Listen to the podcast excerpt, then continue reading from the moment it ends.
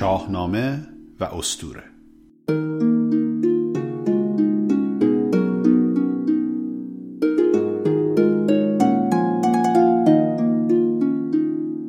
درود بر شما. به ششمین بخش از پادکست شاهنامه و استوره خوش آمدید. من افشین سپری هستم و این بخش ششمین جلسه از دوره نخست کلاس های شاهنامه و استوره است. که من در اون داستان زحاک در شاهنامه رو ادامه میدم و ریشه های استورهی نمادهای این داستان مانند درفش کاویانی و کوه البرز رو بررسی می‌کنم. امیدوارم مورد توجهتون قرار بگیره.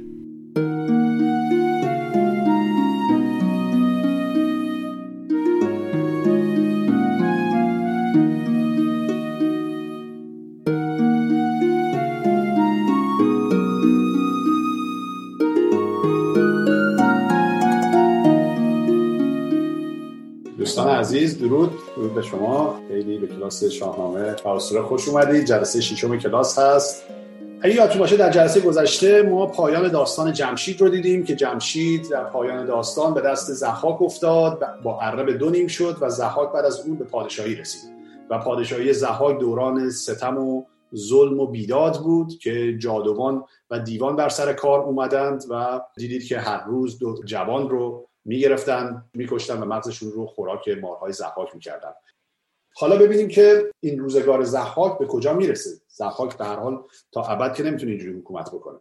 و می‌رسیم ما به جایی که فقط چهل سال از پایان پادشاهی زحاک مونده اتفاقات جدیدی رخ میده. که اینجا میگه گفتار اندر خواب دیدن زحاک. چو از روزگارش چهل سال ماند نگر تا به سربرش یزدان چراند در ایوان شاهی شبی دیریاز به خوابندرون بود با ارنواز چنان دید که از کاخ شاهنشهان سه جنگی پدید آمدی ناگهان. دو مهتر یکی کهتر در میان به بالای سر و به فر کیان.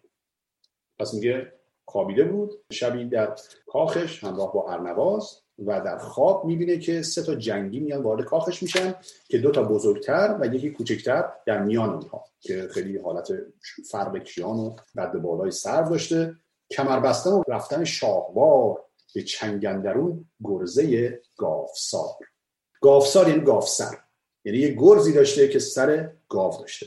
دمان پیش زحاک رفتی به جنگ. زدی بر سرش گرزه گاورنگ. گاورنگ هم دوباره همون گاو شکله یعنی نقش گاو داشته. میگه که میره سریع پیش زحاک و همون گرزی که دستش بوده رو بر سر زحاک می‌زنه. تو خواب اول یه نکته خیلی جالب براتون اینجا بگم. دقت کنید که افعالی که در این چند بیت اومده ببینید به چه شکلی اومده. همشون یه دونه یه تش داره. میگه سه جنگی پدید آمدی ناگهان. بعد اینجا میگه دمان پیش زحاک رفتی به جنگ زدی بر سرش گرزه گاورنگ این این حالت فعل خیلی حالت ویژه‌ای هست. به این یه میگن یه بیان خواب. زمانی که داره در شاهنامه یک خوابی رو بیان می‌کنه افعال به این شکل در میاد.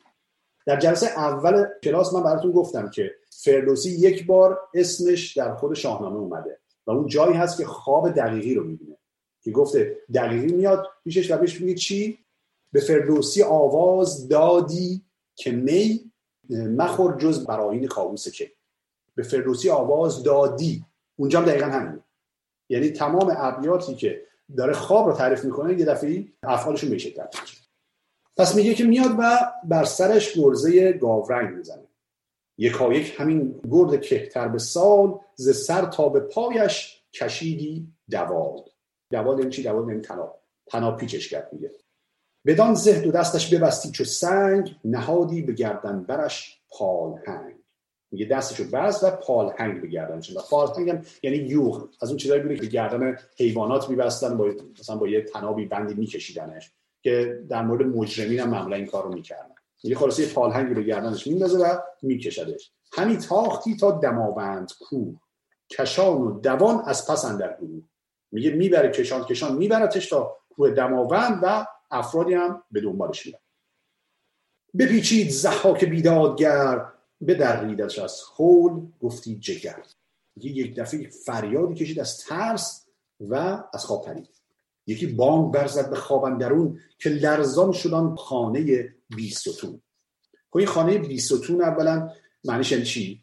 دو جور تعبیر کردن. گفتن یکی اینکه کاخ مثلا زحاک کاخ جادویی بوده که اصلا ستون نداشته بی ستون وایساده بوده. اما یه تعبیر دیگه دیگه نه. کاخ بی ستون یعنی کاخ خیلی استوار و خیلی محکم. حالا به هر حال میگه که فریادی می‌زنه که اصلا این کاخ میلرزه. بجستند خورشید رویان ز جای. از آن قلقل نام برکت خدا. چون این گفت زحاک را ارنواز که شاه نگویی چه بودت به که خفته به آرام در خان خیش بدین سان بترسیدی از جان خیش زمین هفت کشور به فرمان توست دد و دیو و مردم نگهبان توست. یه ارنواز بهش میگه چی شده؟ تو خانه خودت در حالی که همه به فرمان تو هستن اینجوری ترسید و اینجوری فریاد می‌زنی. مشکل چیه؟ به خورشید رویان سپهدار گفت که چونین شگفتی نماند نهفت. که این داستان گرز من بشنوید شود تان دل از جان من ناامید. اگه این داستان من براتون بگم از جان من دلتون ناامید میشه یعنی امیدتون قطع میشه از اینکه از زندگی من.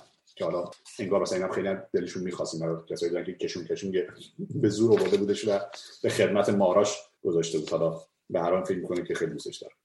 به شاه جهان گفت پس ارنواز که بر ما بباید گشادند راز توانیم کردن مگر چاره ای که بیچاره ای نیست پتیاره ای پتیاره یعنی مصیبت و بلا اینا. میگه به ما بگو که هیچ چیزی بدون چاره نیست. سپهبد گشاد نهان از نهفت. همه خواب یک یک به دیشان بگفت.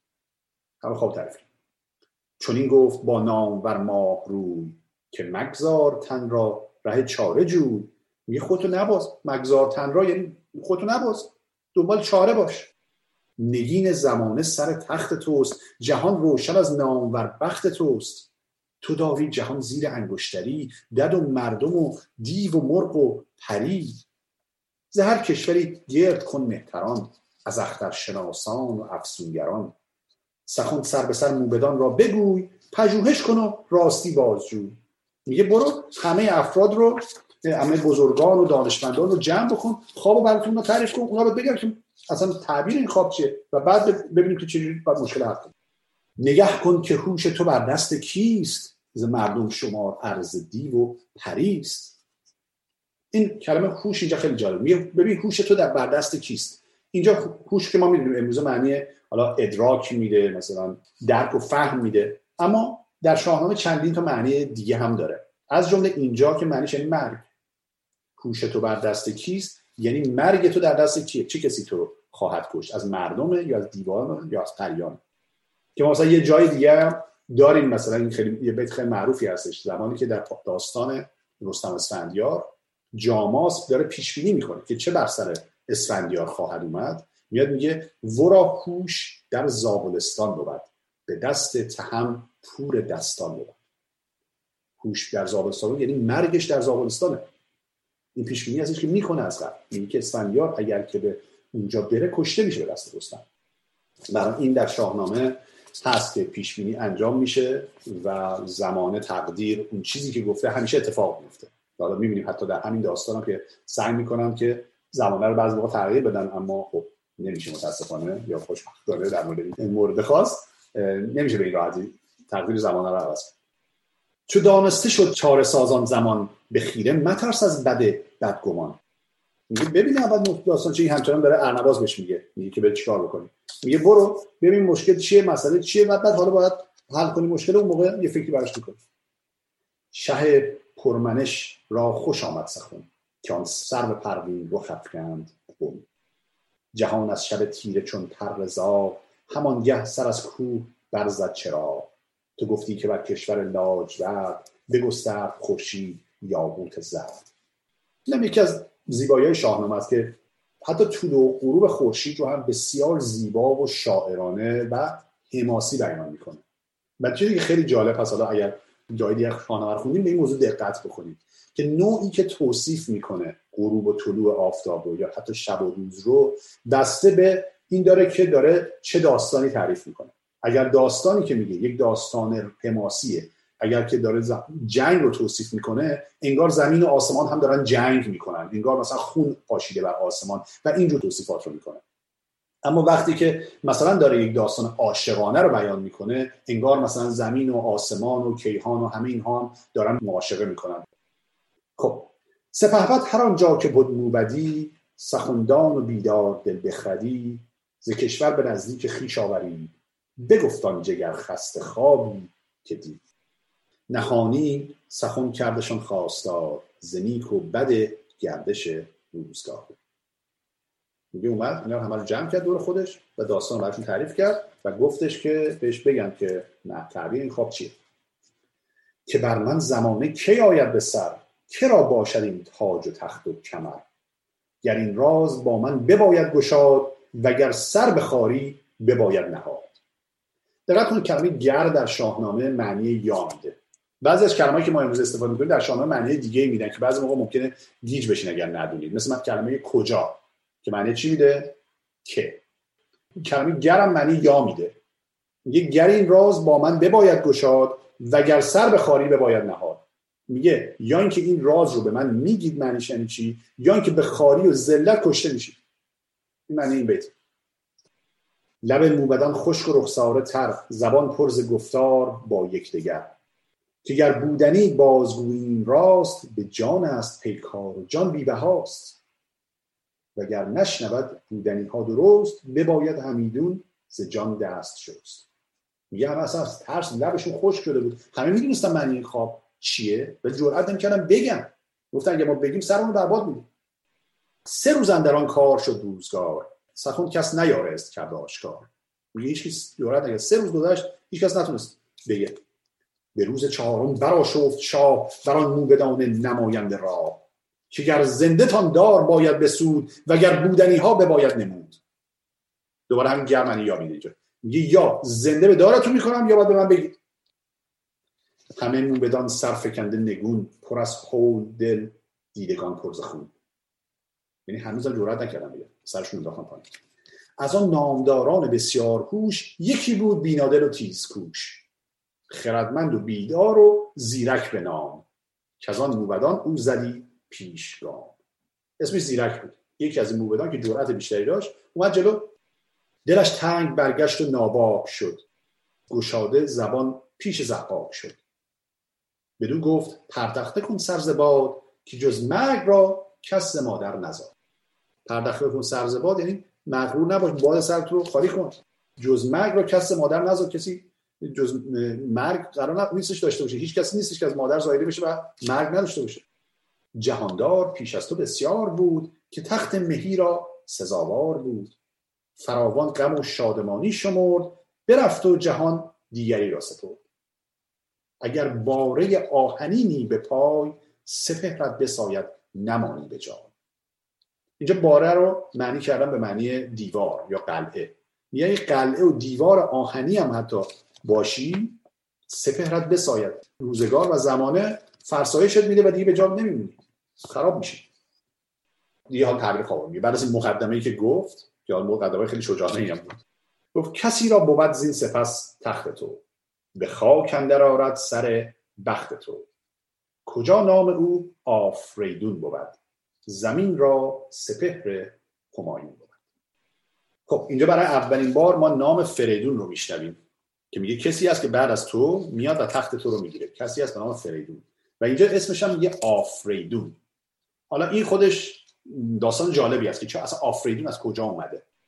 ببین اصل داستان در این هست که در زبان فارسی امروزه ما ما مصوت و سامت داریم دیگه اینا می‌دونید سامت یعنی حروف بی صدا و صوت یعنی با صدا. در زبان فارسی امروزه نمی‌تونیم حروف سامت بیش از یک دونه رو پشت سرم تکرار کنیم. شاید ممکن نادر مثلا دو تا رو داشته باشیم ولی اکثرا نداریم. یعنی وقتی ما یه چیزی رو دو تا حرف سامت پشت سرم میاد. حتی اگر از یک زبون دیگه میاد چون نمی‌تونیم بگیم مصوت وسطش اضافه می‌کنیم. مثلا چون یه مثال از زبان انگلیسی مثلا کلمه great خب؟ یه ایرانی بخواد به great چی میگه؟ great خب؟ بین جی و آر یه اضافه میگه great حالا که تو آمریکا هستن صحبت می‌کنیم ما همیشه کاملا درک می‌کنیم موضوع رو. خب؟ بخاطر چی؟ چون نداریم. تو زبان فارسی نداریم. و باید اون اضافه کنیم. اما در زبان گذشته ما اینو داشتیم. در زبان پهلوی داشتیم در زبان فارسی باستان داشتیم در زبان اوستایی هم داشتیم که دو یا سه یا حتی چهار سامت پشت سرم قرار می‌گرفته.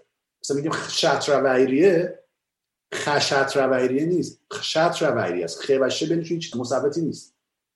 خشت رویری اون شهری بلدی اینجا مثلا کلمه فریدون ما میگیم فریدون ولی اصلش از فریدون. بین ف و ر هیچ مثبتی وجود نداره. فریدون هست هستش در پهلوی. حالا اینجا برای اینکه بخواد اون رو حفظ بکنه و ف رو همچنان سامت نگه داره یه همزه اولش میاد این متداوله. و همزه ای که اول میاد مثلا افریدون است و بعد در اینجا در وضع شاهنامه شده آفریدون. آفریدون. این به این دلیل این اضافه شده اولش. در جای دیگه می‌بینید فریدون میگه ولی در اینجا وقتی خواسته بگه گفته؟ آفرید مثلا یک مثال اول جلسه براتون زدم در کلمه فروردین گفتم یعنی چی؟ گفتم یعنی فروهر خب؟ یا ما امروزه میگیم فروهر که شاید دیده باشین نمادش همون شکلی که دو تا بال داره و اینا خیلی گردنبندش رو میندازن. میگن اون نماد فروهر هست از دین زرتشتی. اما اصل این کلمه رو اگه درست تلفظ کنید هست فروهر فروهر یعنی هم هورش بین مثبت نداریم. هم بین فوره فروهر خب؟ که باید امروزه نمی‌تونید تلفظ کنید میگه فروهر اینم برای اینکه بدونید اصلا این آفریدون کجا خب میگه پس کسی که میاد تخت تو رو می‌گیره اسمش هست آفریدون. هنوز آن سپهبد ز مادر نزاد. نیامد گه پرسش و سرد باد. این نکته خیلی مهمی میگه. میگه فعلا به دنیا نیومده هنوز. نگران نباش. نیومده زمان پرسش و سرد و زمان ترس و شکایت و اینا هنوز نرسیده.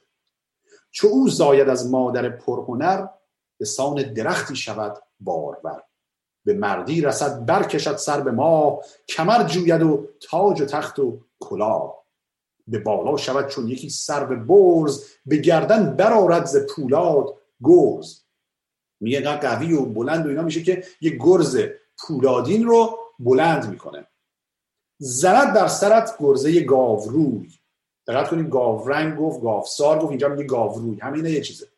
یعنی گرزی که سرش شکل گاوه. حالا در ادامه داستان اصلا می‌بینیم. ساخته شدن این گرز رو هم ما می‌بینیم به چه ساخته میشه. زند در سرت گرزه گاوروی. ببندد و آرد از ایوان به کوی. میگه برد میداره و از کاخت به کوی و برزن می‌برد بعد از اینکه می‌زنه به سرت. بدو گفت زحاک ناپاک دین چرا بندتم؟ چیست از منچکین؟ میگه چرا این کار با من می‌کنه آخه؟ با من چه مشکلی داره؟ دلاور بدون گفت دلاور جالبی چون اصلا جرأت کردی هم چیزی بگه لقب دلاور داده به این دلاور بدون گفت اگر بخردی کسی بی بهانه نسازد بدی. براید به دست تو هوش پدرش. از آن درد گردد پر از کینه سرش. دقیقا اینجا هوش یه معنی دیگه میده اینجا هوش معنی کلمه. دقیق بخوام ببینین معنی مرگ نمیده معنی جان میده. براید به دست تو هوش پدرش یعنی جان پدرش به دست تو گرفته میشه. از آن درد گردد پر از کینه سرش میگه کینه ای که در وجودش هست به خاطر اینه. یکی گاو برمایه خواهد بودن جهانجوی را دایه خواهد بودن پس اینجا یه اسم جدید میگه برمایه. میگه نام یه گاوی هست به نام برمایه. که در مورد این گاو برمایه من بعد از اینکه داستان رو گفتم براتون صحبت می‌کنم. بخاطر جالبی دارم که بگم. میگه یکی گاو برمایه خواهد بودن جهانجوی را دایه خواهد بودن. دایه چی؟ یعنی شیر میده این گاو به فریدون تبه گردان هم به دست تو بر. بدین کین کشد گرزه گاو سر.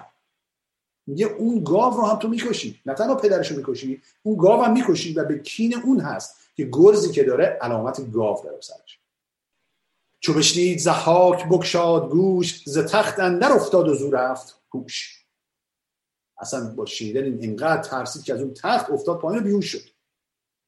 گرانمایه از پیش تخت بلند بتابید روی از نهیب گزند. اگه گفت این بیت یعنی چی؟ یه بار یه می‌خونم دقت بکنیم این بیت. گرانمایه از پیش تخت بلند بتابید روی از نهیب گزند. اینجا گرانمایه به کی داره اشاره می‌کنه؟ هم موبت زیرک. به اون گرانمایه. میگه تا دید این بیهوش شده از ترس جونش فرار کرد. بهترین موقعیت پیدا کرد و فرار کرد از دست زحاک. بتابید روی از نهیب گزند ترس اینکه یه بلای سرش بیاره فرار چو آمد دل تاج و باز جای به تخت کیان اندر آورد پای. نشان فریدون به گرد جهان همی باز جست آشکار و نهان. میگه وقتی که حالش جا آمد و اومد دوباره نشست رو تختش فرمان داد که برن گرد جهان بگردند و فریدون رو پیدا بکنن. نه آرام بودش نه خواب و نه خرد. شده روز روشن بر او لاج برد. یعنی از خواب و خوابم افتاد و روز روشن برش تیره و تار شد. خب اینم یک بخش از داستان که به پایان رسید. حالا میریم سراغ بخش جدید. گفتار در زادن آفریدون از مادر. برآمد بر این روزگاری دراز کشید اژدها را به تنگی فراز. خجست فریدون ز مادر بزاد. جهان را یکی دیگر آمد نهاد. جهان را یکی دیگر آمد نهاد یعنی در روزی نو شد یعنی فصل دیگه در جهان به وجود اومد با به دنیا آمدن فریدون. ببالید بر سان سرو سهی همی تافت زو فر شاهنشهی. یعنی وقتی به دنیا اومد فر شاهنشهی بر او تابید. یعنی از همون موقعی که به دنیا اومد یا حالا برسان سر و صحیح شد حالا بزرگ داشت می‌شد این قابلیت رو پیدا کرد که به شاهی برسه. این فر شاهنشهی در اون قرار گرفت. جهانجوی با فر جمشید بود به کردار تابند خورشید یه فر که داشت اصلا فر جمشیدی بود و ساده تابند خورشیدی خورشید جمشید هم معمولا همیشه با هم میامد که گفتن یه نسبتی هم با هم دارن. جهان را چو باران به بایستگی روان را چو دانش به شایستگی. به سربر همین گشت گردان سپر شده رام با آفریدون به مهر. همان گاو کش نام برمایه بود ز گاوان ورا برترین پایه بود. ز مادر جدا شد چو تاووس نر به هر موی بر تازه رنگی دگر. خب میگم فریدون که به دنیا اومد همزمان اون یه گاو هم که گاو برمایه بود اونم به دنیا آمد و این گاو هم خیلی گاو ویژه‌ای بود. گاوی بود که بدنش رنگ بود مثل یک تاووس که این هم چیزی هستش که باز ما خیلی در اسطوره ها مثال هایی از این رو داریم. وقتی که حالا حیوانی هستش که حیوان ویژه‌ای هست ظاهر ویژه‌ای هم داره و معمولا رنگ رنگه. که حالا یه مثالی که به ذهن میاد رخش رستم. اسب رستم که حالا خیلی موقع مردم ممکنه فکر کنن سفید بوده مثلا یا نمی‌دونم و از نقاشیات سفید کشیدنش. رنگش رو توی شاهنامه میگه بوربرش. یعنی اینکه یه رنگ بین سرخ و زعفرانی و مثلا این رنگی میگن داشته با خالهای سفید. که خب این خیلی ویژه است ما همچین رنگی نداریم ولی خب اصل رستم خاصه این رنگی بوده. حالا داستان اصلا پیدا کردن اصلش هم داستان بسیار جالبی هستش که حتما خودتون می‌دید و می‌خونید اگه نه. شده انجمن بر سرش بخردان سشار شناسان و هم موبدان. که کس در جهان گاو چونان ندید نه از پیر کاردانان شنید. همه از این مادن جمع تعجب از اینکه این گاو چقدر زیباست. زمین کرده زهار پر گفته بود. به گرد جهان هم بر این جستجو. میگه تمام دنیا داشت میگشت زهاک به دنبال فریدون. فریدون که بودش پدر آبتین شده تنگ بر آبتین بر زمین. گریزان و از خیشتن گشته سیر برآویخت ناگاه در دام شیر. خب ببین گریزان میگه پدر آبتین و زمین برش تنگ شده همینه یعنی چی؟ یعنی اینکه پدر فریدون هم که اسمش آبتین بود هر حال با خانوادهشون داشتن فرار می‌کردن. یعنی خودشون می‌دونستند. حالا در جای دیگه این داستان مشخصا میگه که خود این خانواده می‌دونستن که این فریدون چه نقشی قرار بازی بکنه. و در واقع کسی هستش که قرار زحاک از می ببره.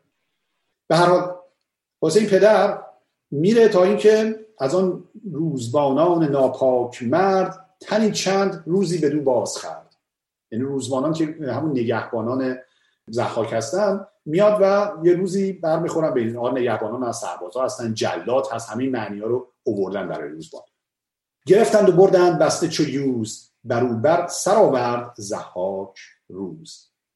سر آوردن در کسی یعنی چی؟ یعنی کشتنش. یعنی زندگیشو به پایان رسوندن. خب پس پدر فریدون به شکل به دست زحاک کشته میشه. خردمند مام فریدون چو دید که بر جفت او بر چنان بد رسید فرانک بودش نام و فرخونده بود. به مهر فریدون دلاگنده بود. دوان داغ دل خسته روزگار همی رفت پویان بدان مرزار کجا؟ نام بر گاو برمایه بود که نابسته بر تنش پیرایه بود. خب پس میگه مادر فریدون نامش چی بوده؟ فرانک. و وقتی که می‌بینه که شوهرش به نیچه کشته میشه چون مهر فریدون در دلش داشته فکر کرده اولین کاری که باید بکنه که پسرش بتونه نجات بده و حفظ بکنه. پس میاد و میره به همون مغزاری که گاو برمایه در اونجا بوده. یک کجا نامور گاو برمایه بود کجا دوباره یعنی که اینجا. یک نامور گاو برمایه اونجا بود که نابسته بر تنش پیرایه بود. یعنی یه زیور و جواهر و حالا مثلا پیرایه هم نازم نداشته چون انقدر زیبا بوده. زیبای مادرزاد بوده و نیاز به هیچ گونه آرایشی هم نداشته. به پیش نگهبانان مغزار خروشید و بارید خون بر کنار. بدو گفت که این کودک شیرخوار ز من روزگاری به زنهار دار. میگه شروع کرد به گریه کردن و گفتش که این کودک من رو از من به امانت نگه دار. زنهارم یعنی امانت. پدروارش از مادر در پذیر و از این گاو نقزش بپرور به شیر. میگه مثل پدر از من که مادر هستم میگه مثل پدر بگیر و نگه دار و از این گاو زیبا هم بده و از شیرش تغذیه بکن. بخور. وگر پاره خواهی روانم تو راست. گروگان کنم جان بدان کت هواست. یعنی میگه جانم هم حاضرم بدم. هر چی از من بخوای میدم که این کار رو برای فرزند من بکنم پرستنده بیشه و گاو نغز چون این داد پاسخ بدان پاک مغز. که چون بنده بر پیش فرزند تو بباشم پذیرنده پند تو. قبول کرد. گفت مثل بنده در مقابل فرزند تو خواهم بود و همه کار براش خواهم. فرانک به دو داد فرزند را. بگفتش به دو گفتنی پند را. سه سالش پدروار از آن گاو شیر همی داد هوشیار زنهار گیر. زنهارگیر هم یعنی همون امانتدار دیگه وقتی زنهار میشه امانت. میگه سه سال از اون گاو تغذیه کرد.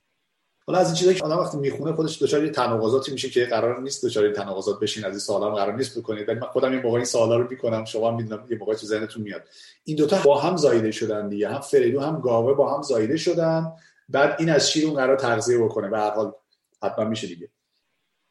نشد سیر زحاک از آن جستجو شد از گاو گیتی پر از گفتگو. این خیلی جالبه. میگه زحاک از این جستجو خسته نشد.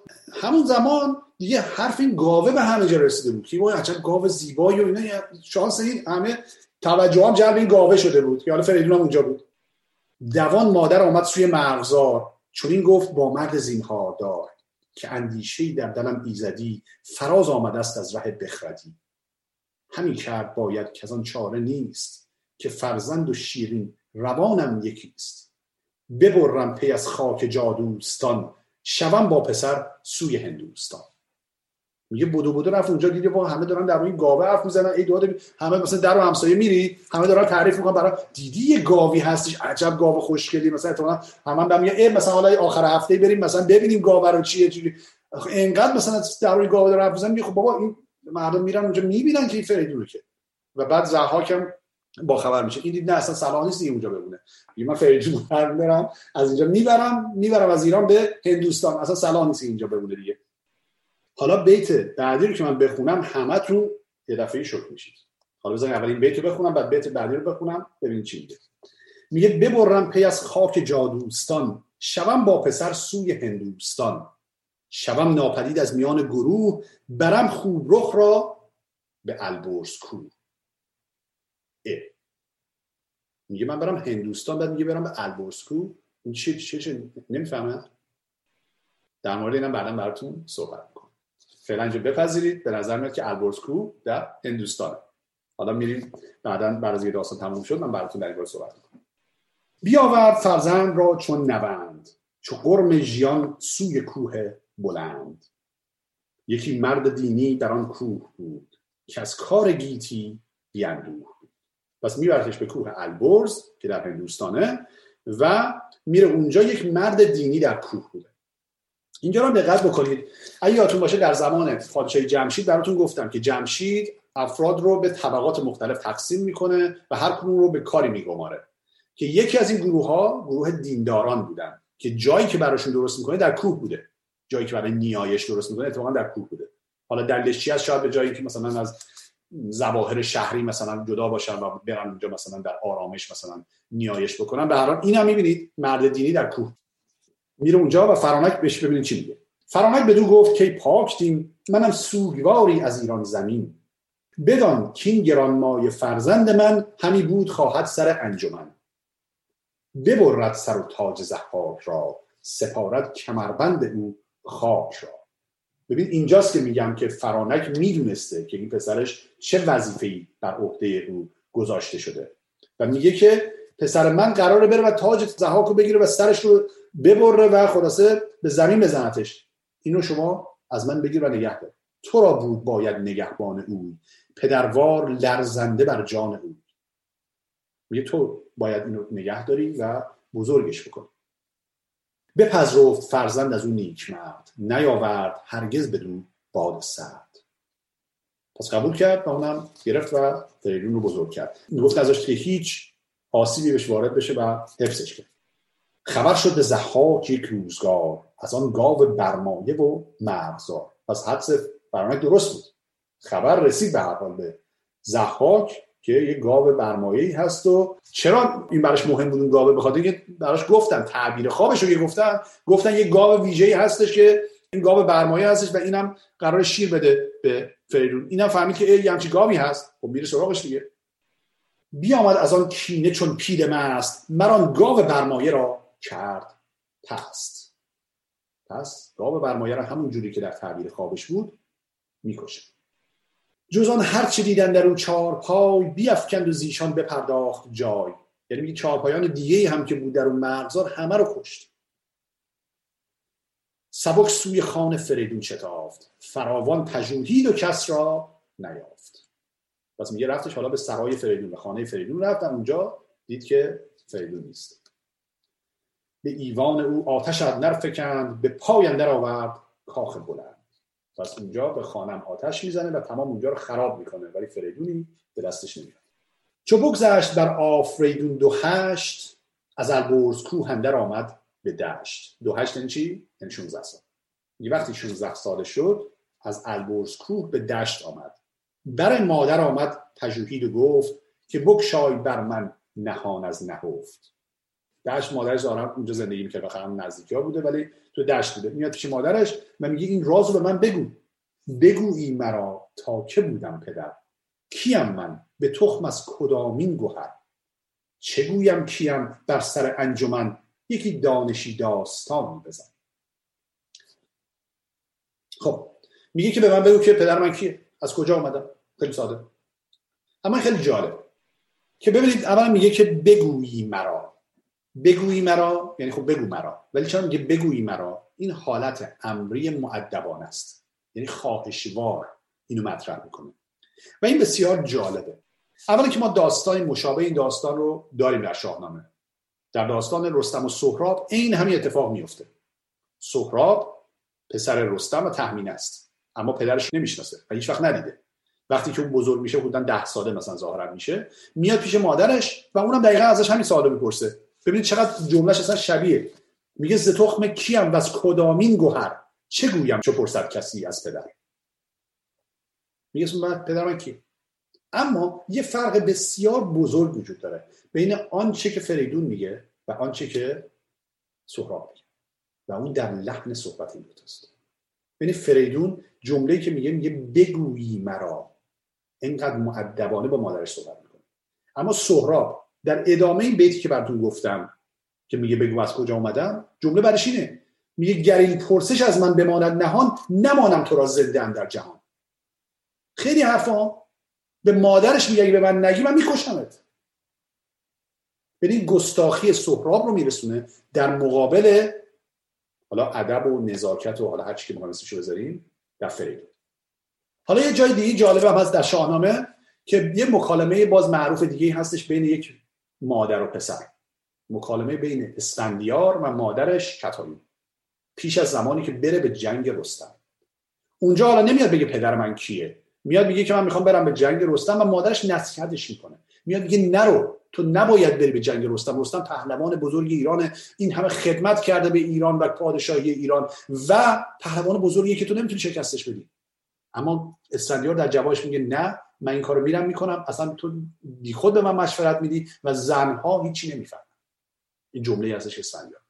یعنی ببینید تفاوت رو ببینید بین افراد مختلف. فریدون سهراب و اسفندیار کنار هم بذاریم. می‌بینیم که اولی فریدون چجوری صحبت می‌کنه و دوتا چجوری با مادرشون صحبت می‌کنه. و در نهایت هم وقتی پایان کار اینها رو ببینیم که حالا من نمی‌خوام بگم پایان داستان فریدون چی میشه شما شاید ندونید که فریدون بر زحاک پیروز میشه ولی خب به نظر میاد که تحمیلی دیگه. یعنی فریدون پیروز میشه. ولی اون دو تا دیگه میرن شکست می‌خورن و کشته میشن این از خودش می‌تونه موضوع یه مقاله باشه که نقش مادران و نقش برخورد پسران و مادران در سرنوشتی که در اونها خواهد بود. خب میاد و از مادرش میگه می‌پرسه خیلی محترمانه میگه به من بگو که پدرم کی فرانک بدو گفت که نام جوی بگویم تو را هرچی گفتی بگو. تو بشناس که از مرز ایران زمین یکی مرد بود نام او آبتین ز تخم کیان بود و بیدار بود. خردمند و گرد و بیازار بود. ز تحمورس گرد بودش نژاد. پدر بر پدر بر همی داشت یا خب این حاشیه که من میگم یه دلیلش این هستش که هر بیتی رو که مثلا من می‌خونم یاد یه بیت دیگه در یه داستان دیگه میفتم اینجوری شما یه جورایی داستانهای دیگه شاهنامه رو مزمزه می‌کنید به قول شاید یه مقدار یادتون میفته مثلا همین بیتی که میگه میگه پدر بر پدر همی داشت یاد میگه همه پدرش هم یادش بود. عین همین ما در این بیت رو در داستان کیقوباد می‌بینیم.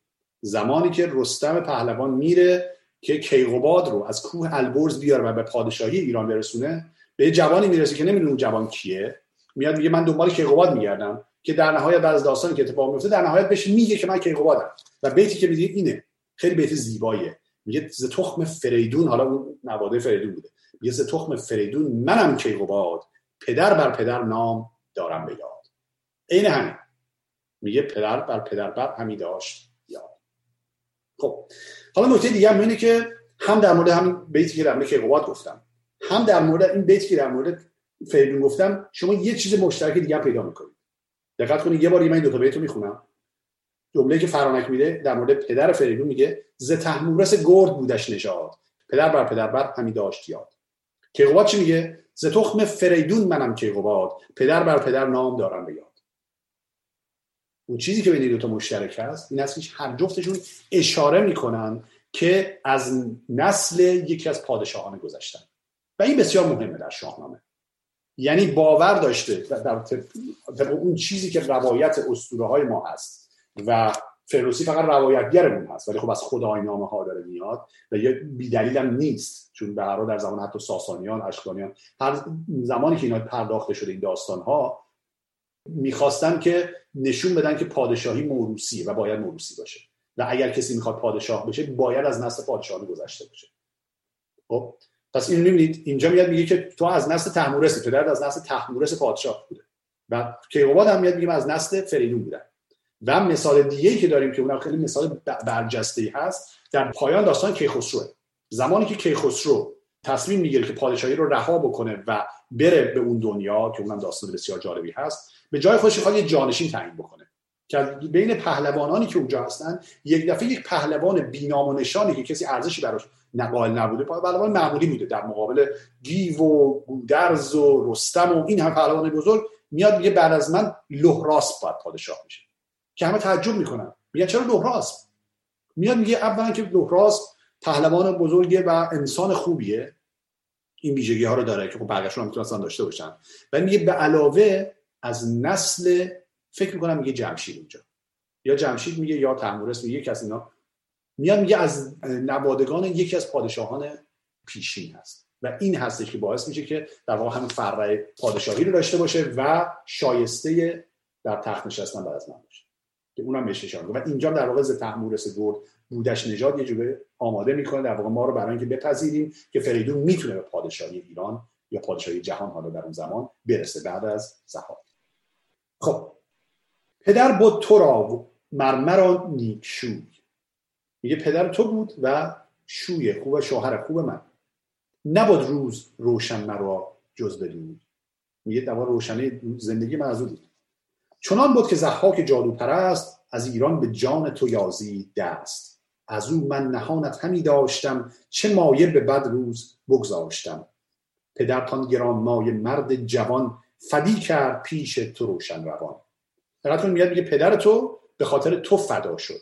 این چیزی هستش که خیلی شاید مشخص نبود در اون ابیاتی که در زمانی که توضیح داد که آپتین به دست زها گیر میفته و کشته میشه. ولی اینجا میاد میگه پس اون زمان پدرش هم واقعا به خاطر این بودی که گیر افتاده چون اینا فرار می‌کردن از جایی به جایی می‌رفتن انقدر تا اینکه حالا یه روزی که داشته می‌رفته خوشبختانه تنها بوده فریدون باش نبوده به هر حال گیر روزبانان زحاک میفته و کشته میشه سرانجام رفتم سوی بیشه ای که کس را نزان بیشه اندیشه ای یکی گاو دیدم چو باغ بهار سراپای نیرنگ و رنگ و نگار. نگهبان او پای کرده به کش نشسته به پیش اون شاه فش همین داستان که چنگی دیگه داره تعریف می‌کنه. میگه اون گاو دیدم و یه گاو زیبا و در یک مرغزاری در یک باغی و نگهبان او هم پای کرده به کش پای کرده به کش هم یعنی چارزانو نشسته. قبلا هم براتون گفتم چارزان نشستن شیوه نشستن بزرگان بوده و خودش بعدا میگه نشسته به پیش اندرون شافش یه نگهبانه چون گاوه داشته دیگه اصلا فکر کرده یه خیلی آدم مهمیه. خیلی هم با ابهت و مرتب نشسته بوده. اونجا بدون آدمت روزگاری دراز. همین پروریدت به بربر به ناز. دقیقا کنیم بربر هم کلمه جالبیه. بر اولی یعنی سینه. بر دومی هم اون حرف اضافه یک هست که بعد از مفعول میاد. به قبلش میاد معمولا بر برش میاد. خب همین پروریدت به بر به ناز. پس میگه اون بزرگت کرد ز پستانم گاو تاووس رنگ برافراختی چون دلاور پلنگ. سرانجام از آن گاو و مبزار یک خبر شد در شهریار. ز بیشه ببردم تو را ناگهان گریزان از ایران و از خانمان. بیامد بکشتان گران مایه را چنان بی زبان مهربان دایه را. یعنی اینجوریه که فریدون می‌فهمه که دایش رو کشته زها که اون گاف هست که گرز گافسا رو دوا برای این بعدا می‌سازه. و زیوان ما تا به خورشید خاک برآورد و کرد آن بلندی مقاک مقاک یعنی گودال یا جای پست یعنی اون بلندی که دیوار و خانه بود و خراب کرد. فریدون براشفت و بکشاد گوش. ز گفتار مادر برآمد به جوش. دلش گشت پر درد و سر پر زکین. به ابروز خشم در آورد چین. چون داد پاسخ به مادر که شیر نگردد مگر بازمایش دلیر میگه شیرم حتی تا وقتی که زور آزمایی نکنه جنگ نکنه دلیر نمیشه. کنون کردنی کرد جادو پرست. مرا برد باید به شمشیر دست. میگه جادو پرست که منظور زحاکه اون کاری که باید می‌کرد کرد. حالا نوبت منی که به شمشیر دست ببرم. بپویم به فرمان یزدان پاک. برارم از ایوان زحاک خاک. بدو گفت مادر که این رای نیست. تو را با جهان سر به سر پای نیست. یه تو با تمام جهان که نمی‌تونی به جنگی که.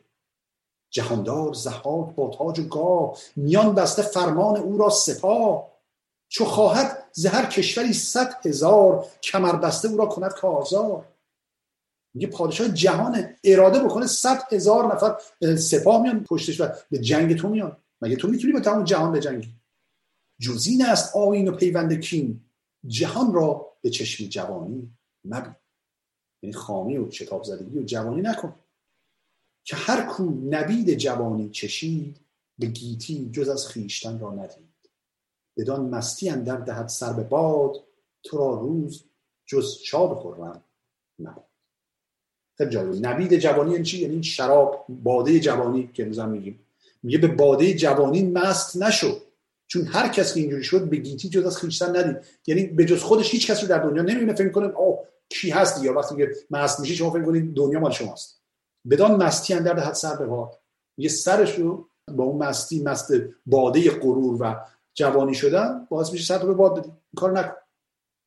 در واقع یه جورایی بهش میگه که صبر کن تا زمان مناسب برای این کار برسه. فعلا صلاح نیستش که تو بری و با زهاب بجنگ خب حالا می‌رسیم به آخرین بخشی که می‌خوام امروز براتون بخونم و بعد یه مقدار رو داستان براتون بگم. یه گفتار در داستان کاوه آهنگر با زحاک تازی. چنان بود که زحاک را روز و شب به نام فریدون گشادی دو لب. یه صبح تا شب فقط ذکر فریدون در لبهای زحاک بود. بدان برز بالا زبیم نشیب شد از آفریدون دلش پر نهی میگه با اون ابهت و جایگاهی که داشت از ترس اینکه از بین بره روز و شب دلش پر نهیب و پر ترس بود از فریدون. چنان بود که یک روز بر تخت آج نهاده به سربر ز پیروز تاج ز هر کشوری مهتران را بخواست که در پادشاهی کند پشت راست. پشت کردن یعنی از این بلایی که قرار سرش بیاد یه جورایی رهایی پیدا کنه. بتونه پشتش که خمیده شده بود بابت این موضوع دوباره راست کنه. از آن پس چنین گفت با موبدان که پر هنر نام بر بخردان مرا در نهانی یکی دشمن است که بر بخردان این سخن روشن است. ندارم همین دشمن خورد خار بترسم همین از بد روزگار. دقت کنید مصرع اول این اصلا ضرب المثله. ندارم همین دشمن خورد خار یه دشمن هر چقدر کوچیک باشه دست کمش نگیرید. درسته؟ ما امروز میگیم این دقیقا اصلا میگه مصرع بترسم همین از بد روزگار. همین زین فزون بایدم لشکری. هم از مردم و هم ز دیو و پری. یکی لشکری خواهم انگیختن ابا دیو مردم برامیختن میگه که من باید کاری که بکنم اینکه سپاه جمع بکنم. باید سپاه و لشکر بسیار قدرتمندی جمع بکنم برای مقابله با فریدون. این کاری هستش که معمولا ظالمان و ستمکاران تاریخ هم انجام میدن. به محض اینکه می‌بینند که متزلزل میشه پادشاهیشون به فکر این نمیفتن که به مردم برگردن با مردم ارتباط برقرار کنن. چیکار می‌کنن؟ سعی می‌کنن تا اونجایی که میشه خودشون رو از نظر نظامی قوی بکنن قدرتمند بکنن. موشک بخرن سلاح بخرن نمی‌دونم سرباز تربیت بکنن و این کارا. زهاک هم داره حقیقا همین کارو می‌کنه. بباید بدین بود هم داستان که من ناشکیبم بدین داستان میگه شما باید با من موافق باشید. نمیاد میگه موافق هستید یا نه سوال نمی‌پرسه. میگه باید با من موافق باشید که من صبر و حوصله‌ام ندارم. من ناشکیبم بدین داستان یکی محضر اکنون بباید نوشت. که جز تخم نیکی سپهبد نکشت. جالبه. اینجا میاد میگه باید یه دونه محضرم یعنی استشهاد یعنی گواهی نامه بردارین و بنویسین که من جز نیکی هیچ کاری در دنیا نکردم. نگوید سخن جز همه راستی نخواهد به دادن در اون کاستی. میگه باید بنویسین درش که من که که پادشاه هستم به جز راستی در دنیا هیچی نگفتم هر چی گفتم راسته و به دادن در اون کاستی هم حاضر نیستم یعنی هیچ کم و کوتاهی رو هم در برقرار کردن عد و داد نمیپذیرم یا بر نمیتابم خب این هم خیلی نکته جالبه دقت کنید وقتی که یه نفر میاد و یه چیزی که خب قرار اینجوری باشه اصلا قرار بدیهی باشه رو اصرار برش می‌کنه حتی می‌خواد شما گواهی بدین برش اتفاقا دقیقا معنیش اینه که نه اینجوری نیست. فرض کنید یکی به شما میگه مثلا میگه آره می‌خوام یه چیزی بهت بگم و مثلا اینجوری اینجوری. باور کن راست میگم و باور کن دروغ نمیگم و 100 دفعه اینو تکرار بکن. یا یه نفر مثلا بیاد بگه مثلا آره مثلا ای اون چیز اونجا نیست. ببین من بر نداشتم و فکر نکنید من برداشتم و خب وقتی اینقدر روی چیزی ترکیب می‌کنه طرف شک می‌کنه. به قول من میگه اصل در براءته اینجا شما اگر که پادشاه خوبی هستی عادل هستی که دیگه نوشتن نداره. دیگه مجبور نیست تمام مردم جمع کنی که بیان امضا بکنن. اتفاقا معنی یعنی که شما ظالمی شما دروغگویی و همه اینا. اما به هر حال ز بیم سپهبد همه راستان بدان کار گشتند هم داستان. بدان محضر اجدها ناگزیر گواهی نوشتند برنا و پیر. یعنی مجبور بودن از ترس پیر و جوان اومدن و گواهی کردن و نوشتن همانگه یکا یک ز درگاه شاه برآمد خروشیدن دادخواه. یه نفر به دادخواهی اومده سر و صدای بیرون اومد که یه نفر گفتن اومده به دادخواهی. ستمیده را پیش او خواندند برای نامدارانش بنشاندند. این از اون کارهای عجیب که ستمیده رو برشتان اووردن و تازه بغل بزرگان رو گرفتن نشوندنش. بعد تازه بدون گفت مهتر به روی دوژم که برگوی تا از که دیدی ستم؟ زهاد میگه به من بگو مشکل چی؟ کی به تو ستم کرده؟ ببینید قشنگ معلومه که روزگار بر وقف مراد آقای زهاد نیست. وگرنه در حالت معمولی زحاک کسی که بیاد حرف مردم گوش بده بگه تو چه مشکلی داری؟ یه نفر اجازه بده تازه وارد کاخش بشه و داد و بیدادم بکنه و تازه بغل بزرگانش هم بشینه بعد بگه کی ستم دیدی؟ این نشون میده که چقدر متزلزل شده بوده زحاک. و این ها موقعیتی بوده که این کسی که به دادخواهی اومده اصلا این جرأت به خودش بده که بیاد به دادخواهی. و اینا قبل از اون اصلا این حرفا نبوده. خب خروشید و زد دست بر سرز شاه. زد تو سرش از دست شاه. که شاه منم کاوه دادخواه. یکی بیزیان مرد آهنگرم ز شاه آتش آید همی بر سر. میگه من اسمم کاوه است آهنگر بیازاری هستم که از شاه آتش بر سر من میبارم این هم از اون کلمه جالب آتشی که اینجا گفته. من یاد وقتی فکر می‌کنم دیدید که افراد وقتی صحبت می‌کنن بسته به شغل و حرفه‌ای که دارن اصلا تو می‌بینی تو مکالماتشون این حرفا میاد. اینم آهنگر دیگه. با آتیش و این چیزا سر کار داره. میگه از شاه آتش بر سر من داره میاد. حالا اگه حرفش یه چیز دیگه بود احتمالاً یه کلمه دیگه رو به کار می‌برد. یعنی این آتش با این آهنگر بودن این انگار یه جورایی مربوطه خلاصه میگه از دست تو آتش داره بر سر من میاد. تو شاهی و اگر اجدها پیکری بباید زدن داستان آوری. این کلمه آوری رو قبلا هم دیدیم. یعنی یقینا. یعنی واقعا یقینا درست. واقعا باید به من بگی که تو شاهی یا اجدها پیکری کدوم این دوتایی؟ چون این دوتا با فرق می‌کنن. اگر شاه باشی قرار عادل باشی. قرار به مردم خدمت بکنی. قرار آدم خوبی باشی. اجدها پیکر اگه هستی خب این ترتیب معلوم اگه واقعا تو اون می‌خوای به اون وصل بشی که این اجدها و مارهای روشت هستن که خب بله معلومه که آدم ستمکاری هستی. اگر هفت کشور به شاهی تو راست چرا رنج سختی همه بهر ماست؟ میگه تو پادشاه هفت کشوری ما چرا بدبختی بیچارگی داریم؟ شماریت با من بباید گرفت. بدان تا جهان ماندن در شگفت. شماریت با من بباید گرفت یعنی باید حساب کتاب کنی با من. مگر کس شمار تو آید پدید که نوبت زگیتی به من چون رسید؟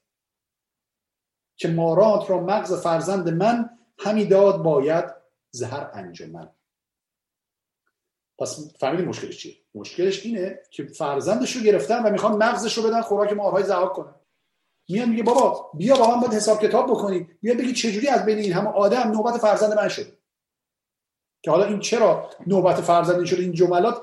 به نظر میاد یه چیزی در لابلای این گمه و نیست. یه جورایی در اسطوره ها اومده بعضی بعضی روایت ها اینو می‌کنن که نه فقط یک فرزند کاوه بلکه میگن حتی 17 تا 16 تا یا 17 تا فرزندش قربانی ماهای زخاک کرده بودن. که حالا این آخری رو که اومده میاد با چه جوری که همش این نوبت ما میشه؟ انگار هم چیزی رو داره میگه. میگه چجوری حساب کتاب می‌کنی که فرزندان من بره قربانی می‌کنه؟ سپهبد به گفتار او بنگرید. شگفت آمدش کان ها شنید بدون باز دادند فرزند او. به خوبی بجستند پیوند او. از این اتفاقات عجیب. فرزندش بهش داد؟ بخیر بیا برو. ولی چقدر زحاک دیگه. ضعیف ترسیده شده که اون آدم ظالم حاضر میشه فرزند پس بده. بدون باز دادند فرزند اوی به خوبی بجستند پیوند اوی بفرمود پس کاوه را پادشاه که باشد بدان محضرندر گواه. میگه که ببین من فرزند تو دادم این چه آدم خوبی هستم؟ شما تو زیرین امضا کن که من آدم خوبیم. چو برخان کاوه همه محضرش سبک سوی پیران آن کشورش خروشی که پای مردان دیو بریده دل از ترس کیهان خدیو. همه سوی دوزخ نهادید روی سپردید دلها به گفتار اوی. نباشم بدین محضر در گواه. نه هرگز برندیشم از پادشاه. خیلی حرف بزرگی می‌زنه کاوه اینجا. خوند و برگشت به اونایی گفتش که ما چه هستید گفت شما پای مردان دیوید یعنی همدستان دیو شدید. همدستان این زحاک ماردوش شدید. و اومدی نوشتید که این عادل نوشتید این راستگوه. این کجا اینجوریه؟ میگه من حاضر میشم نمیشم برای گواهی کنم نه هرگز برندیشم از پادشاه. میگه حتی نمیترسم از زحاک این از اون در واقع جملات و در واقع کارهای یکی از که به فکر فرو من خیلی به این موضوع فکر کردم. یعنی کاوه الان یه چیزی از زحاک می‌خواد اون بهش داده. ولی با این وجود حاضر نشده که راستی و درستی رو کنار بذاره. چشمش رو بر ظلم ببنده. و این خیلی بیاده حالا امروزه شکل مدرنش اگر بخوام تصور بکنی همین قوانینی هستش که در هر کشوری تصویب میشه.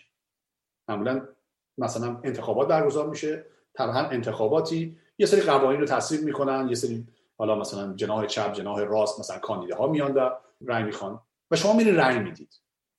اکثر آدما میگن که چی به نفع منه من میرم رأی میدم. اما شاید درستش این باشه که شما به این فکر کنید که چی برای جامعه خوبه نه برای من. مثلا فرض کنید قوانینی که در آمریکا اونایی که اصلا می‌دونن یه سری قوانین هست برای اینکه مالیات کم می‌کنن یه سری می‌خوان مالیات کم کنن یه سری می‌خوان مالیات زیاد بکنن. حالا مثلا میگن که مثلا اونایی وقتی مالیات کم می‌کنی مثلا به نفع ثروتمنداست خب یه ثروتمند میاد میگه خب به نفع منه میره به این رأی بده اما اونی که میاد میگه که نه به نفع منه ولی درست نیست. چون به ضرر اکثر جامعه است و میره اون طرفی رأی میده. اون هستش که آدم بالاتریه الان کاری که کابل می‌کنه دقیقا همینه. پسرشو بهش داده. احتمالش هست با گفتن این حرف جان پسر چه واسه جان خودش از دست بده. اما حاضر نمیشه کوتاه بیاد. خروشید بر جست لرزان ز جای بدرید و بسپرد محضر به پای. یعنی پاره کرد. اون محضر اون نوشته رو پاره کرد و لگد کوبش کرد. گرانمایه فرزند او پیش اوی از ایوان برون شد خروشان به کوی. یعنی فریاد زنان دست پسرش گرفت از کاخ رفت بیرون. اینم خیلی عجیبه نه؟ اصلا چجوری گذاشت زمان که این بره؟ خیلی عجیبه دیگه نه؟ بعد از این حرفی که زد زهاک چجوری بره؟ حالا این در ادامه میگه. مهان شاه را خواندند آفرین که نام بر شهریار زمین. ز چرخ فلک بر سرت باد سر نیارد گذشتن به روز نبرد. میگه باد ناموافق هم حتی بر سرت نمیاد موقعی که روز جنگ و نبرد. تو اینقدر یعنی قدرتمندی. چرا پیش تو کاوه خامگوی به سان همالان کند سرخ روی؟ یعنی انگار کاوه مثلا همپایه تو بوده هم ردیف تو بوده و جلوی تو حاضر میشید خشم و عصبانیت رو نشون بده و داد و فریاد کنه. چجوری بشه همچی اجازه دادی؟ همین محضر ما به پیمان تو بدرد بپیچد فرمان تو. میگه بر اون نوشته که ما نوشته بودیم من به پاره کنه. چجوری همچی اجازه بهش دادی؟ که یه نام بر پاسخ آورد زود که از من شگفتی باید شنود. که چون کاوه آمد ز درگه پدید دو گوش من آوای او را شنید میان من و او از ایوان درست یکی کوه گفتی از آهن برست یه شاید باورتون نشه من بگم. ولی وقتی وارد شد و من صدای اونو شنیدم انگار که یک کوهی از آهن در مقابل من رست بالا اومد و بین من اون قرار گرفت. همیدون چه او زد به سر بر دو دست شگفتی مرا در دل آمد شکست. میگه اون موقع که زد به سرش از دست من. من تو دلم احساس ضعف و ناتوانی کردم. شکست احساس کردم. ندانم چه شاید بودن زین سپس. که راز سپهری ندانست کس. یه نمی‌دونم که چه بلایی بر سر من بعد از این میاد چون راز روزگار و آسمان رو هیچ کس نمی‌دونه. حالا ببینید کاوه بعد از این از کاخ میره بیرون چیکار می‌کنه؟ چون کاوه برون شد ز درگاه شاه در اون انجمن گشت بازارگاه.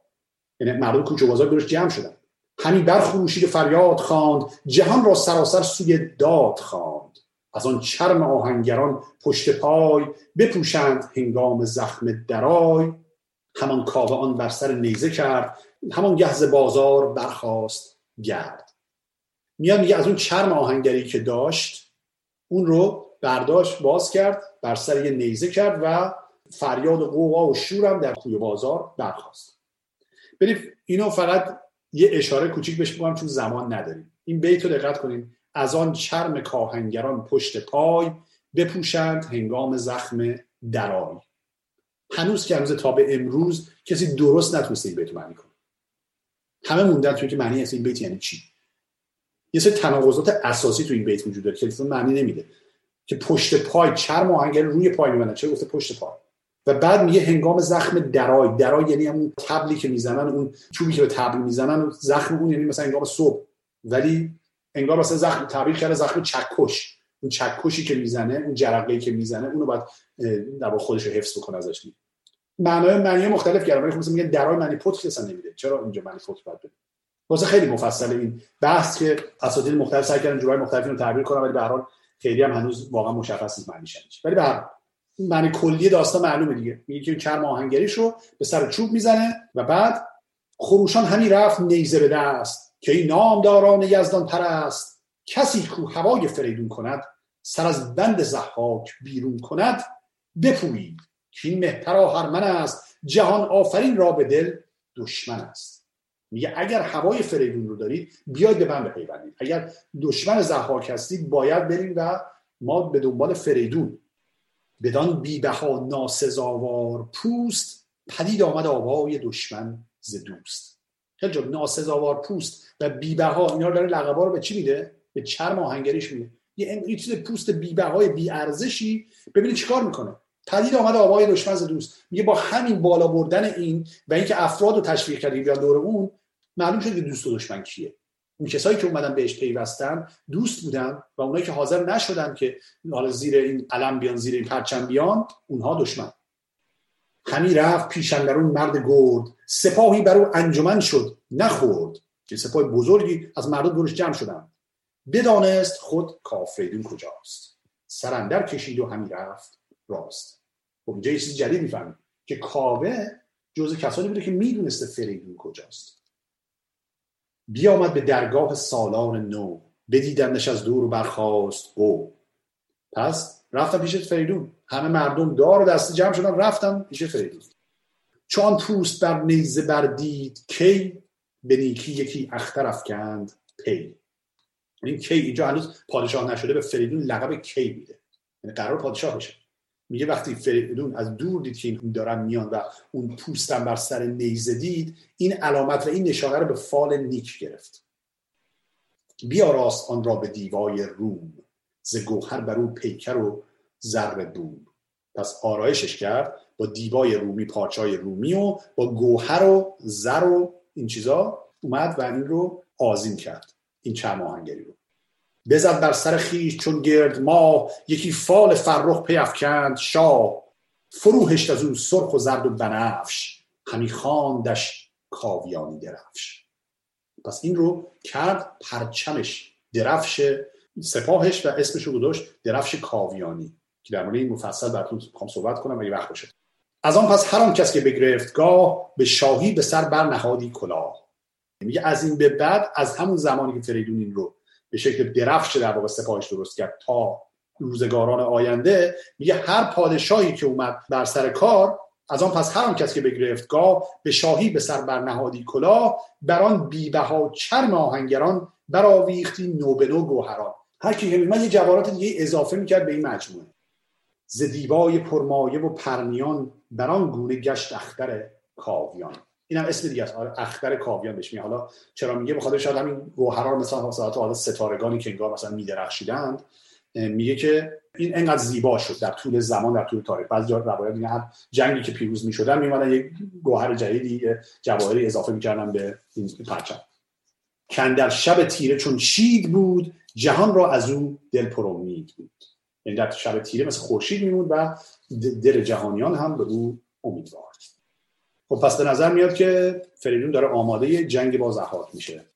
رفتن فریدون به جنگ زحاک رو در جلسه آینده خواهیم دید. یعنی پایان داستان زحاک و فریدون و پایان کلاس شاهنامه و اسطوره ما جلسه آینده خواهد بود. اما پیش از اینکه بریم من چند تا نکته در مورد ریشه هایی که من یه جورایی مربوط به داستان میشه براتون خواهم گفت.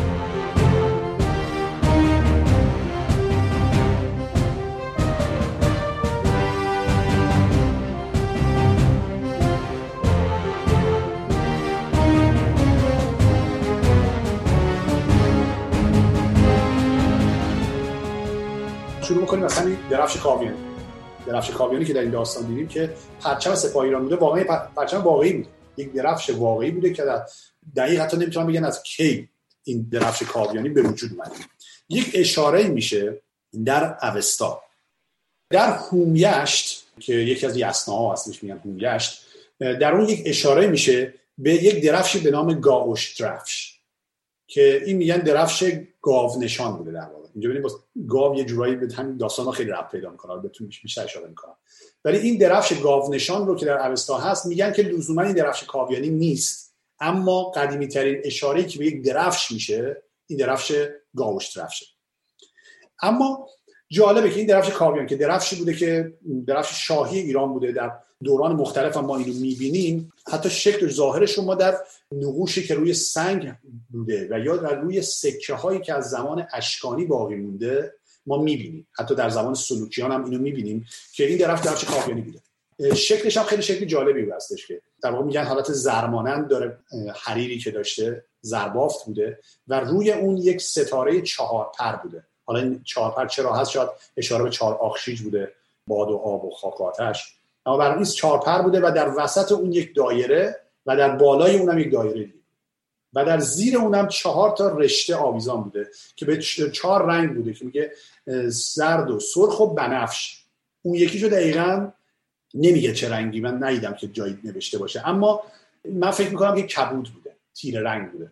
یه نشانه هم که دارم این هستش که در یکی از داستانهای شاهنامه که داستان فرود سیاوش هست یک بیتی هست که میگه هوا سرخ و زرد و کبود و بنفش زتابیدن کاویانی درفش. اینو میگه اصلا تو بیت. هوا سرخ و زرد و کبود و بنفش. دقیقا این چهارتا رو داره میگه. این چهارتا رشته بود که از زیر آویزان بوده. یه کاویانی داره هوا اصلا رنگ این شده بوده. بیدلیل رنگا رو نمیاره. اینا رنگای کاویانی درفش بوده. این از این موضوع. اما اصلا این کاویانی درفت جالبش هستش که رفتی اصلا به کاوه نداره. کاویانی از کلمه کوی اومده. کوی یا کی یعنی شاه. و کاویانی درفش یعنی درفش شاهی.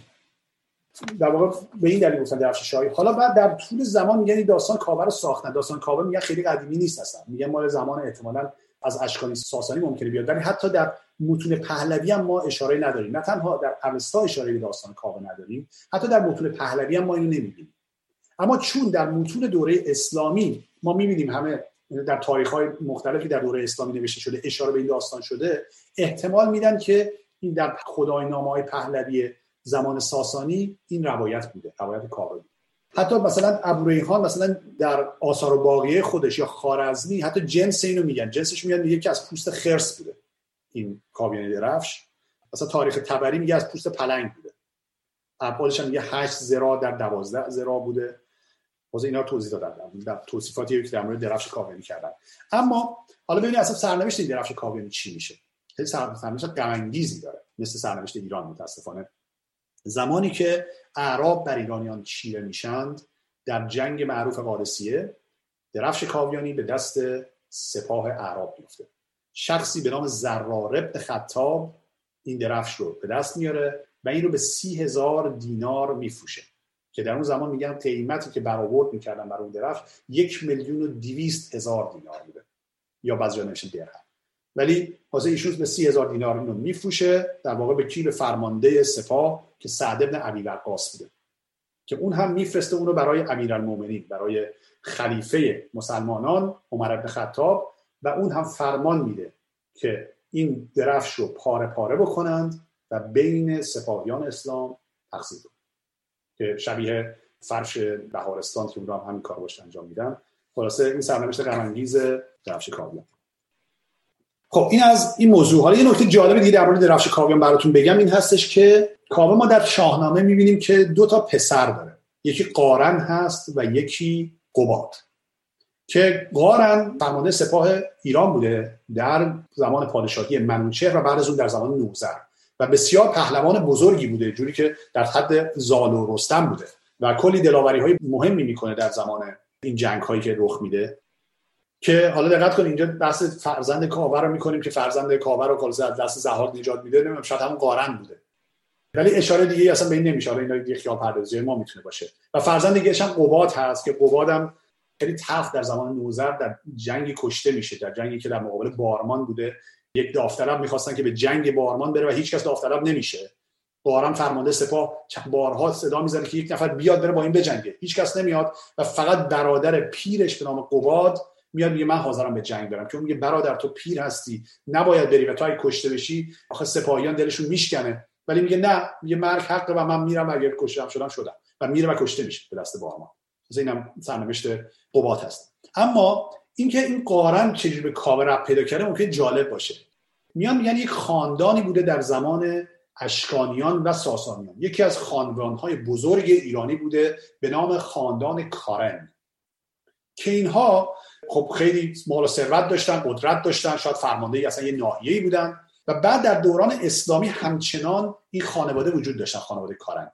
تا اینکه این خانواده مثل بقیه بزرگان و سلاطین و سپهسالاران و اینها همه سعی می‌کنن برای خودشون ریشه خانوادگی درست بکنن. خیلی از پادشاهان این کارو می‌کنن آل بویه این کارو می‌کنن ابو منصور عبدالرزاق این کارو می‌کنه و دیگران سعی می‌کنن خودشون به یک شکلی به پادشاهان و بزرگان گذشته وصل بکنن و کارن هم میان خودشون رو بست می‌کنن به کاوه. به کاوه آهنگر درفش کاویانی و از اینجاست که این کارن کاوه میگن که از اونجا آمده از این خاندان کارن که خودشون رو به کاوه منصوب می‌کنن. خب این از این. من دو تا نکته دیگه براتون بگم. یکی در مورد کوه البرز. خب کوه البرز در هندوستان چیه؟ اصل جریانش چیه؟ ببین کوه البرز یک کوه اسطوره‌ای ما در اوستا هم البرز رو داریم. اسمش هم هست هرا برزیتی هرا برزیتی یعنی همون هرای برز یعنی اسمش هرا بوده و برز هم یعنی بلند دیگه. خب یه برام کوه بلندی بوده که معتقد بودن که این کوه تمام دور عالم رو گرفته. تمام دور دنیا رو گرفته و اولین کوهی هست که از زمین رسته. داستان آفرینش براتون گفتم گفتم که زمین به لرزه در میاد و کوه ها تشکیل میشن. میگن نخستی کوه که تشکیل میشه کوه البرز و یه کوهی هستش که هر داستان شگفت و مهمی که رخ میده به یک شکلی به کوه البرز مربوط میشه. از جمله براتون مثال زدم که رستم میره قباد رو از کوه البرز میاره و به پادشاهی ایران میرسونه. یا مثلا سیمرغ زال رو در کوه البرز پرورش میده. تمام اینها به یک شکلی وصل میشن به کوه البرز. حتی معتقد بودن که پل چینود که یک پلی هستش که یک پل مینوی که میگن این دنیا رو به دنیای دیگه وصل می‌کنه جزء اعتقادات زرتشتی هست که میگن انسان از این پل عبور می‌کنه. ما پل سرات میگیم دیگه نه؟ در دین اسلام هم داریم. همون پل چینوت هست. به این هم میگن که یک سرش در کوه البرز. واسه همه اینا یه جورایی به البرز ارتباط پیدا می‌کنه. و انقدر برای ایرانیان اهمیت داشته که اهمیت شبیه مثلا کوه المپ هست برای یونانیان. اونم به همین اندازه اهمیت یا کوه قاف مثلا برای مسلمانان. این کوه خلاصه کوه افسانه ای بوده اسطوره ای بوده. و بعد در یه مقطعی می‌بینی که معتقد دارن که او در هنده ما امروز این کوه البرز رو در جای دیگه می‌شناسیم. حتی در شاهنامه هم در جای دیگه یوی البرز می‌بینید جای دیگه است. خب این از کجا میاد؟ این نکته خیلی مهمی که شما بهش توجه بکنید در مورد اسطوره ها و اون اینکه اسطوره های یک ملت وقتی که شکل می‌گیرن و به دست ما می‌رسن اینها از زمانهای مختلف میان. از لایه های مختلف اسطوره ای میان. همه اینها در یک زمان شکل نگرفتن. در یک زمانی البرز معتقد بودن دور جهانه. در یک زمانی البرز در هندوستانه و در یک زمانی در جای دیگه. و ما از این مثال ها زیاد داریم. یه مثالی در دو جلسه پیش گفتم براتون که گفتم که کلمه جمع به معنی چیه؟ همزاد. گفتم در دوره معتقد بودن در اسطوره های هندو ایرانی که جمع و خواهرش این دوتا اجداد بشر هستن. اما از اون طرف ما داستان کیومرس رو داریم و مشی و مشیانه که اونها میگن اجداد بشر هر دفت اینا در اسطوره ما هستن. و این نشون میده اینا در دو زمان مختلف شکل گرفتن. مثلا شما داستان شاهنامه که می‌خونید می‌بینید که مثلا افراد 700 سال هزار سال مثلا عمر می‌کنن. چجوری این عمر طولانی از کجا میاد؟ یکیش از اینجا میاد که شما یک داستانی دارید که در این داستان این شخصیت وجود داره. یه داستان هم در جای دیگه دارید که باز این شخصیت هست. خب اینا رو وقتی کسی مثل حالا نمیگه فردوسی کار نکرده. اینو در خداینامه ها اومده و بعدا در شاهنامه ابو منصوری اومده. وقتی اینها رو به شکل یک داستان پیوسته مطرح می‌کنن اون موقعی همچین تناقضات شکل می‌گیره. مثلا زال حالا از رستم که بگذاریم اصلا پدر رستم زال هیچ وقت نمیمیره. اصلا معلوم نیست کی میمیره. و این همیشه وجود داره حتی بعد از رستم. قبل از رستم بوده خب طبیعتا چون پدرش بوده و بعد از رستم هم بوده. خب این چجوری می‌تونه شکل بگیره؟ اینها به خاطر این میاد که این داستان ها از لایه های مختلفی رد شدن. مثلا یه مثال دیگه جالب در مورد دریاچه چیچست میگن. یه دریاچه ما در اوستا به نام چیچست که معتقدن که زرتشت در کنار این دریاچه به دنیا آمده. خب زرتشت امروزه می‌دونیم که در شرق ایران به دنیا آمده و زندگی می‌کرده. دلیل اصلیش هم این هستش که زبانی که اوستا رو به اون زبان نوشته زبان شرقیه زبان شرق ایران. خب اما میگن که در زمان ماد مغان مادی که اومدن وقتا در آذربایجان سکونت کردن دریاچه چیچست رو گفتن همین دریاچه ارومی است. این دوباره یه داستان دیگه شکل گرفته حول این قضیه. پس شما این رو تو ذهنتون داشته باشین همیشه که وقتی شما یک داستانی رو میشنوید و تناقضاتی درش پیدا می‌کنید اینا به خاطر این هستش که این داستان از یک زمانی اومده که با اون داستان دیگه یک متناقض در به خاطر همه اینها در مجموع شدن این مجموعه ای که ما به عنوان اسطوره های ایرانی میشناسیمشون و شده حماسه ملی ما که شاهنامه است. اما اینا هر کدومشون از یک زمانی میاد. مثلا براتون گفتم که جمشید فریدون و زحاک از زمانی میاد که اقوام هندو ایرانی با هم زندگی می‌کردن. اما در مورد کیومرس لزوما نیست. در مورد هوشنگ نیست. چون مشابه این رو ما در اسطورهای هندی نمی‌بینیم. پس این در یک دوره دیگه شکل گرفته یا همین الان گفتم درفش کاویانی رو داریم؟ بعدش هم داستان کاور رو داریم. ولی اینا به هم وصل میشن در یک دوره ای. با یه اسطوره دیگه شکل می‌گیره. خب اینم از این موضوع.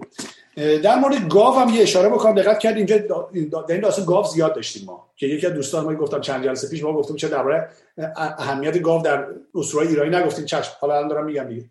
خب گاو در اسطوره ایرانی مهمه. در بین اقوام هند و ایرانی در بین آریایی ها گاو اصولا حیوان مقدس و مهمی بوده. در داستان آفرینش که براتون نقل کردم براتون گفتم که اصلا نخستین جانوری که اهورام از خلق می‌کنه گاو بوده. که وقتی گاو از بین میره حیوانات دیگه از نطفه او به وجود میاد امروز هم می‌بینید در هند هم که می‌بینید اصلا گاو مقدس. این هم از همون داره میاد. کلا گاو حیوان مقدسی بوده. حتی کلمه پهلوان جالبه. میگن گو شدین گو پیلتن میگن در شاهنامه. این گو هم گاوه.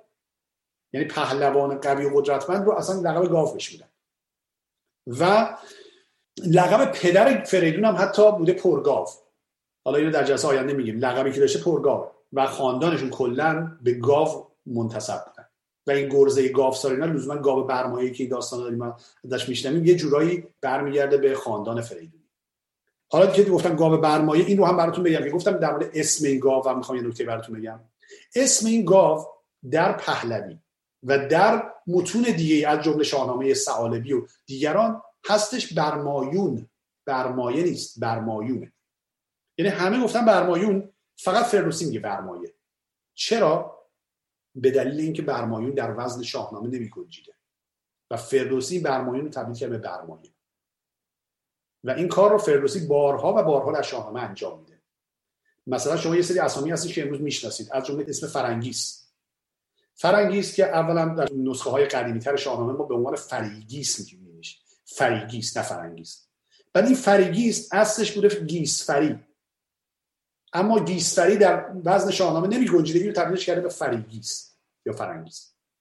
یا کلمه دیگه فریبرز هست. فریبرز هست برز فری که این رو باز تبدیل کرده به فریبرز پس فردوسی از این کارا کرده از این کلمات رو نیاز بوده که در به وزن شاهنامه تغییرش بده داده. یا مثلا یه کار دیگه که کرده این که مثلا بزرگ مهر حکیم رو بزرگ مهر در وزن شاهنامه نمی گنجیده. بلکه بزرگ مهر شخصیت بسیار مهمی است در داستان انوشیروان اومده اسم معرب اون که بوزر جمهر هست استفاده کرده. در شاهنامه بزرگمهر رو به نام بوزر جمهر که تنها دلیلی که می‌تونه توجیه که می‌تونه داشته باشه که به جای اسم فارسی اومده اسم عربی رو استفاده کرده به خاطر وزن شاهنامه پس اینم در مورد برمایه حالا یه اسم دیگه هم جالب همین آپتینه آپتین اصل اسمش از آتبین نه آپتین که اینو حالا ریشهشو بعدا درس آینده براتون خواهم گفت از کجا میاد. ولی این کلمه آتبینه اما در شاهنامه کلمهش آپتین حالا اینو به چه دلیل کرده نمی‌دونیم. ولی به هر حال در شاهنامه هستش که ما تبدیل شده به آپتین در متون دیگه ما اینو به شکل آتبین. خب من فکر کنم که تمام چیزهایی که می‌خواستم بگم براتون امروز گفتم و ممنونم که توجه کردید.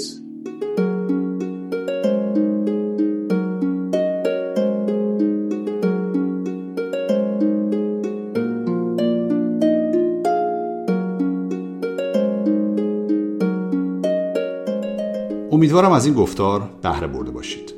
شاهنامه و استوره یکی از پادکست های رادیو ایران شهره که اون رو می‌تونید از روی تارنمای این رادیوی اینترنتی به آدرس radioiranshahr.org و همچنین از طریق اپلیکیشن های ویژه پادکست بشنوید.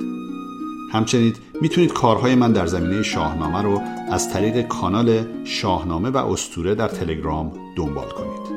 و در کلاس های رایگان شاهنامه و استوره که به صورت مجازی برگزار میشه شرکت کنید. تا بخش دیگه و سخنی دیگه بدرود.